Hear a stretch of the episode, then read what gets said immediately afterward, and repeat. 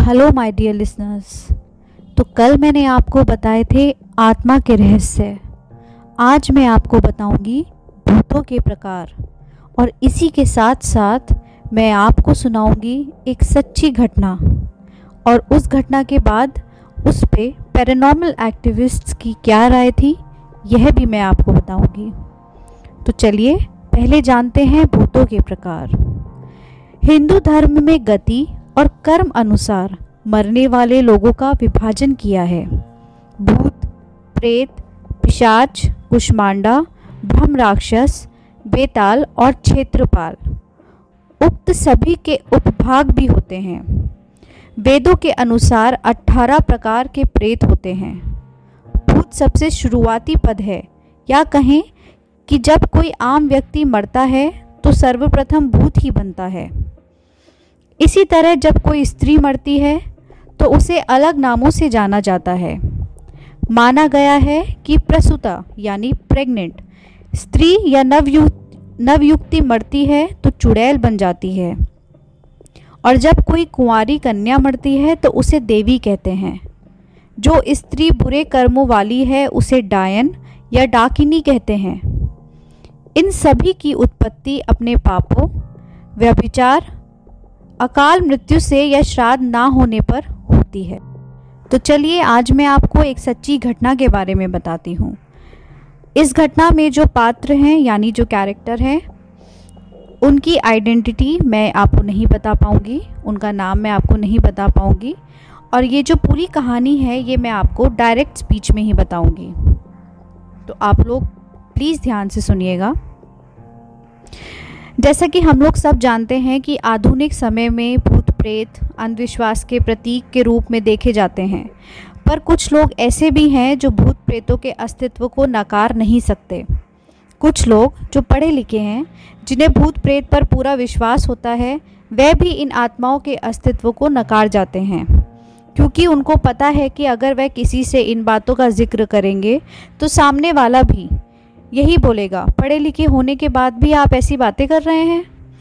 और इस प्रश्न का उत्तर देने और लोगों के सामने अपने को गंवारूं, समझे समझे जाने से बचने के लिए लोग इन बातों का ज़िक्र करने से बचते हैं। मैं आज यहाँ दो वृतांत का वर्णन करूँगी, जिनको सुनने के बाद आपको क्या लगता है, मुझे अवश्य बताइएगा।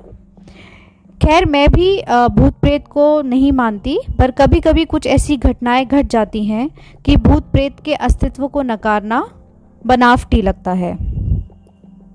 तो मैं अब कहानी स्टार्ट करती हूँ। बात कोई पंद्रह सोलह साल पहले की है। मैं जिस जगह पर काम करता था, वहीं पास में एक फ्लैट किराए पर लिया था। इस फ्लैट में मैं अकेला रहता था हाँ पर कभी कभी कोई मित्र संबंधी आदि भी आते रहते थे। इस फ्लैट में एक बड़ा हिस्सा, जो कि हॉल था, और इसी हॉल से लगा हुआ बाथरूम और किचन था। एक छोटे से परिवार के लिए यह फ्लैट बहुत ही अच्छा था, और सबसे ख़ास बात इस फ्लैट की यह थी कि यह पूरी तरह से खुला था। मैं आपको बता दूँ कि इस फ्लैट का हॉल बहुत बड़ा था, और इसके पीछे छोर पर शीशे जड़ित दरवाजे लगे थे। जिसे आप आसानी से खोल सकते थे।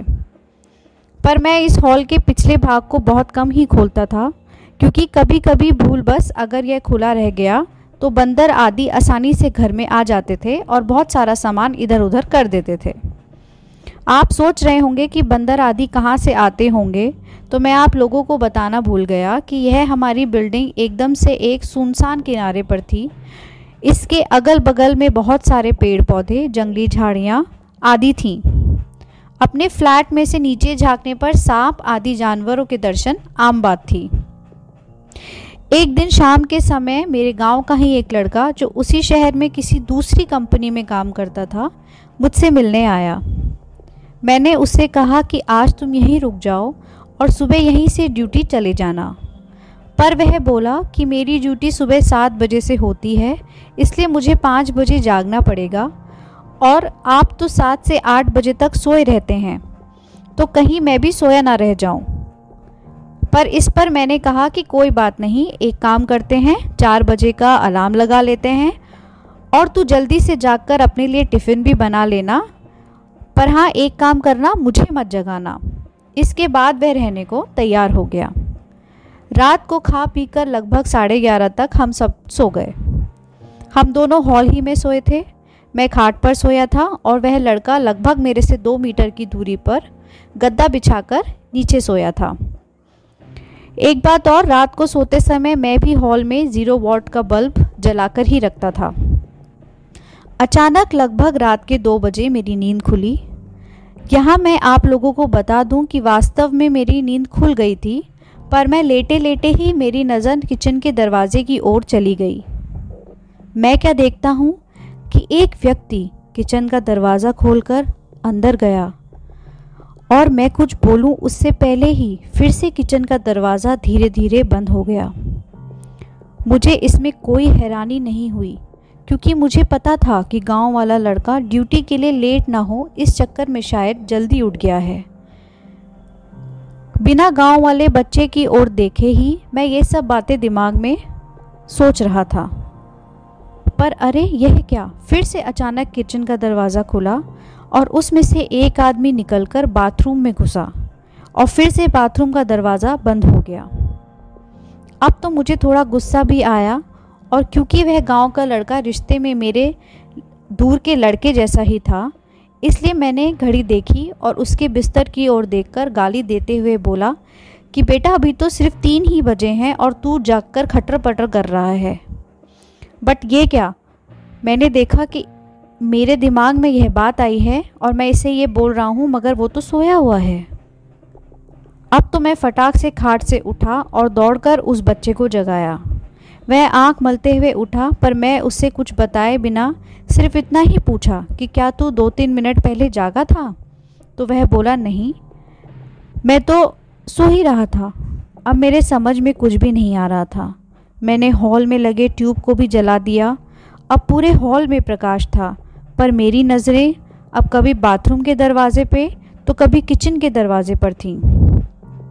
मैंने देखा कि किचन और बाथरूम दोनों का दरवाज़ा पूरी तरह से बंद है। इसके बाद मैंने हिम्मत जुटाकर धीरे धीरे जाकर बाथरूम का दरवाज़ा खोला। बाथरूम छोटा था और उसमें कोई नहीं दिखा। इसके बाद मैं किचन का, किचन की तरफ़ गया और मैंने किचन का दरवाज़ा खोला और उस वहाँ पर लगा एक बल्ब जलाया। तो वहाँ पर भी कोई नहीं था। ये सब करने में मेरी नींद भी एकदम से उड़ चुकी थी। इस घटना का ज़िक्र मैंने किसी से कभी नहीं किया। मुझे लगा, यह मेरा वहम था और अगर किसी को बताऊँगा तो कोई मेरे रूम में शायद कभी भी आएगा नहीं। इस घटना को बीते लगभग एक महीने हो गए थे। कभी कभी मुझे रात में इस तरह का अनुभव होता था मगर इतना गहरा अनुभव नहीं होता था कि मैं उसको सच मानूं। कुछ समय के बाद, एक दिन मेरे गाँव के दो लोग मेरे पास आए। उनमें से एक को विदेश जाना था और दूसरा उसको छोड़ने आया था। वे लोग रात को मेरे यहाँ ही रुके और उस रात में मैंने अपने एक रिश्तेदार से मिलने चला गया और रात को वापस नहीं आ पाया। सुबह सुबह मैं अपने रूम पर पहुँचा तो वे दोनों लोग तैयार होकर बैठे थे और मेरा ही इंतज़ार कर रहे थे। ऐसा लग रहा था कि वे बहुत ही डरे हुए और उदास हों। मेरे आते ही वे लोग बोल पड़े कि अब हम लोग जा रहे हैं। मैंने उन लोगों से पूछा कि फ़्लाइट तो कल की है, आज रात की रात आप कहाँ ठहरोगे? उनमें से एक ने बोला, रोड पर सो लेंगे, पर इस कमरे में नहीं। अब मुझे अचानक एक महीने पहले घटित घटना याद आ गई। मैंने सोचा तो क्या इन लोगों ने भी इस फ्लैट में किसी अजनबी आत्मा को देखा है? मैंने उन लोगों से पूछा कि आखिर बात क्या हुई है। तो उनमें से एक ने कहा कि रात को कोई व्यक्ति आकर मुझे जगाया और बोला कि, कंपनी में चलते हैं, मेरा पर्स वहीं छूट गया है। फिर मैं थोड़ा डर गया और दूसरे लड़के को भी जगा दिया। इसने भी उस व्यक्ति को देखा। वह देखने में एकदम सीधा साधा लग रहा था और शालीन भी। हम लोग एकदम डर गए, क्योंकि हमें वह व्यक्ति इतना इसके बाद किचन में जाते हुए दिखाई दिया और उसके बाद बाथरूम में। फिर दोबारा से वो आदमी हमें किचन में जाता हुआ दिखाई दिया और वहाँ से बाहर नहीं निकला। और हम लोगों को के, का डर के मारे बुरा हाल था। हम लोग रात भर बैठकर हनुमान का नाम जपते रहे और उस किचन के दरवाजे की ओर टकटकी लगाकर देखते रहे। पर सुबह हो गई और वह आदमी अभी तक किचन से बाहर नहीं निकला है। अब तो मैं भी थोड़ा डर गया और उन दोनों को साथ लेकर तेज़ी से किचन का दरवाज़ा खोला। पर किचन में तो कोई नहीं था। हाँ पर किचन में गौर से छानबीन करने के बाद मैंने पाया कि कुछ तो गड़बड़ है। जी हाँ दरअसल फ्रिज खोलने के बाद मैंने देखा कि फ्रिज में रखा हुआ सारा खाना सड़ चुका था। मैं सोच में पड़ गया कि एक ही रात में फ्रिज में रखा हुआ सारा खाना कैसे सड़ गया। और उस सड़े हुए खाने के कुछ टुकड़े नीचे फर्श पर भी पड़े थे। जब मैंने स्लैब पे देखा तो मुझे एक पर्स रखा हुआ दिखाई दिया और एक टिफ़िन का डब्बा। मैं समझ ही नहीं पा रहा था कि ये क्या हो रहा है। मेरे किचन में ये किसका पर्स है और ये किसका टिफ़िन का डब्बा है? और इसके साथ ही किचन में एक अजीब गंध फैली हुई थी, मगर उस किचन में कोई नहीं था। पूरा किचन अच्छे से देखने के बाद भी मुझे वहाँ कोई नहीं दिखा, ना ही कोई मुझे बाथरूम में दिखा। खैर, पता नहीं यह हम लोगों को का वहम था या वास्तव में कोई आत्मा हमारे रूम में आई थी। मैंने इससे छुटकारा पाने के लिए उस फ्लैट को ही चेंज कर दिया और दूसरी बिल्डिंग में आकर रहने लगा। सो so लिसनर्स आप सब लोग सोच रहे होंगे कि कौन था वो आदमी और इसके बाद उस फ्लैट में क्या हुआ? तो मैं आपको बताती हूँ कि इसके बाद उस फ्लैट के ओनर ने एक जाने माने पैरानॉर्मल एक्टिविस्ट को वहाँ पर बुलाया, जिन्होंने वहाँ पर जाँच पड़ताल करी और उस जाँच पड़ताल के बाद उन्होंने बताया कि ये जो घोस्ट फॉर्म होती है, ये इसको हम पॉल्टरजिस्ट बोलते हैं। इसमें ये आई एम श्योर आपने कई लोगों ने सुना होगा, इस पर एक मूवी भी आई थी। It is actually one of the rarest forms of haunting and to many the most terrifying इस फॉर्म में loud knocking sounds lights turning off and on door slamming even fires breaking out mysteriously ये सारे चीज़ें इसमें होती हैं, इसमें, इस टाइप के स्पिरिचुअल डिस्टर्बेंस में। और इस एक्टिविटी को, इस फिनोमिना को जो बताया गया, वो था residual haunting activity so residual haunting activity it can occur when something traumatic stressful it occurs, such as murder or a rape. Negative energy is literally blasted into the atmosphere.